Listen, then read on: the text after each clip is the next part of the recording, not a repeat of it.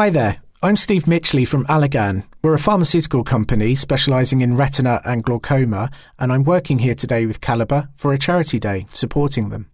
Thank you for downloading our new books podcast for December 2019. Don't forget, if you enjoy this monthly offering, please do leave a rating wherever you find the podcast from so more people can find it. Now, on with the update.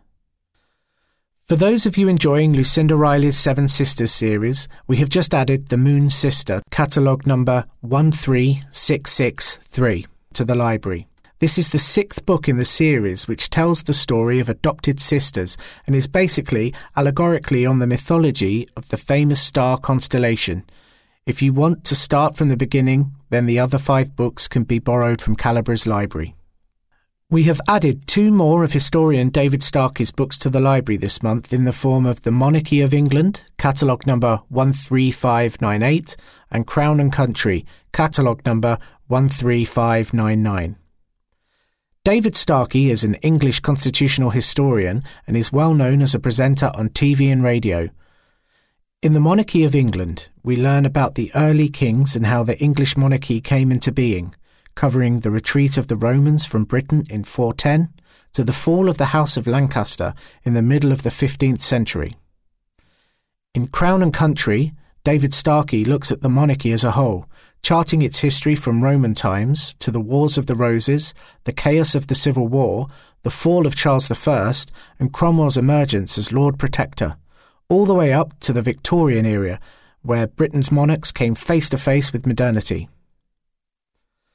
With the general election this month and the resulting barrage of debates and drama that come with it, you may understandably be feeling a little overwhelmed with it all. However, if you think you have a little room left for some more politics, then David Cameron's biography, For the Record, catalogue number 13659, is now available.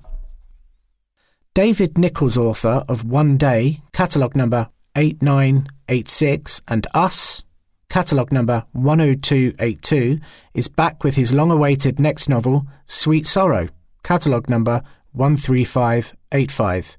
This book takes us back to 1997, where if Charlie Lewis thinks about the future at all, it is with a kind of dread.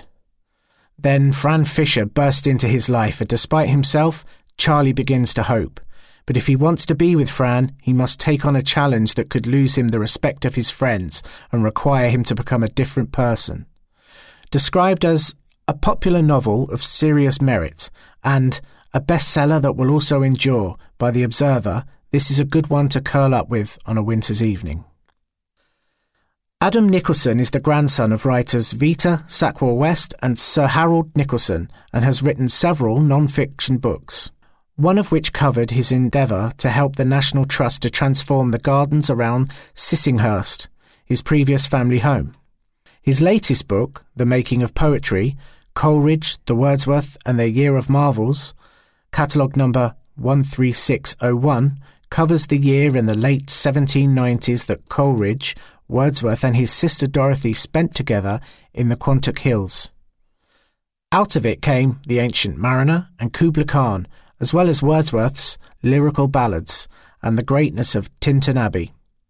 The idea that these poems came from this place and that only by experiencing the physical circumstances of the year in all weathers and all seasons can the genesis of the poetry start to be understood.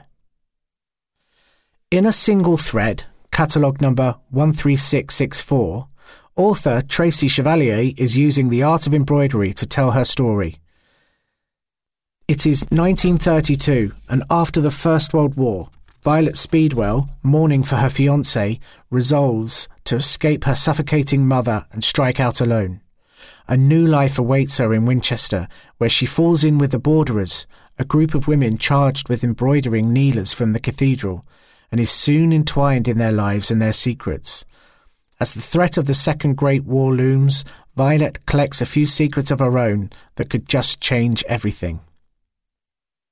If you are after some adventure to get you through the dark winter nights, then look no further than The Ottoman Secret by Raymond Khoury, catalogue number 13667.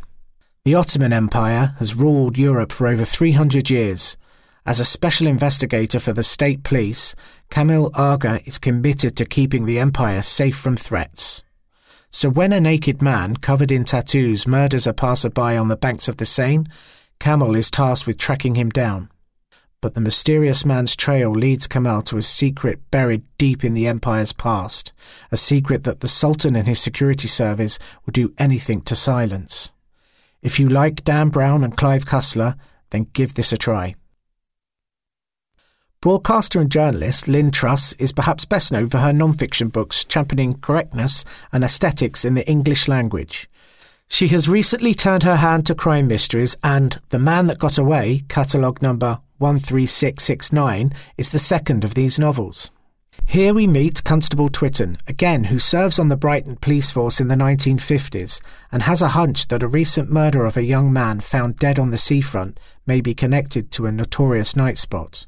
As the case twists and turns, Constable Twitten must find the murderer and convince his colleague that there's an evil mastermind behind Brighton's climbing crime rate. This was the Times Crime Novel of the Year and is sure to be enjoyed by anyone who likes a good old fashioned mystery book. We couldn't let this month go by without giving a couple of new choices to listen to over Christmas.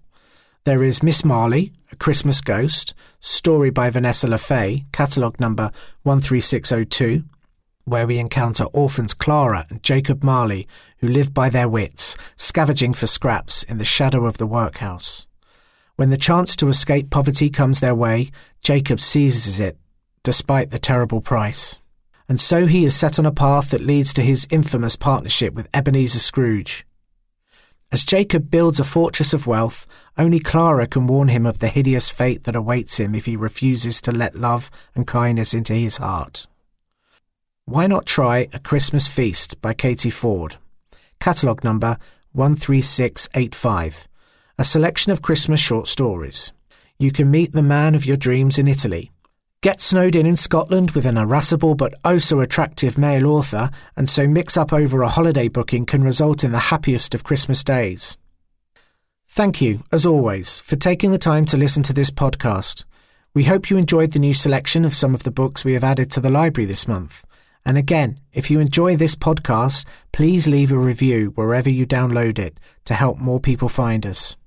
We would like to take this opportunity to wish all our listeners a Merry Christmas and a Happy New Year. So until 2020, goodbye.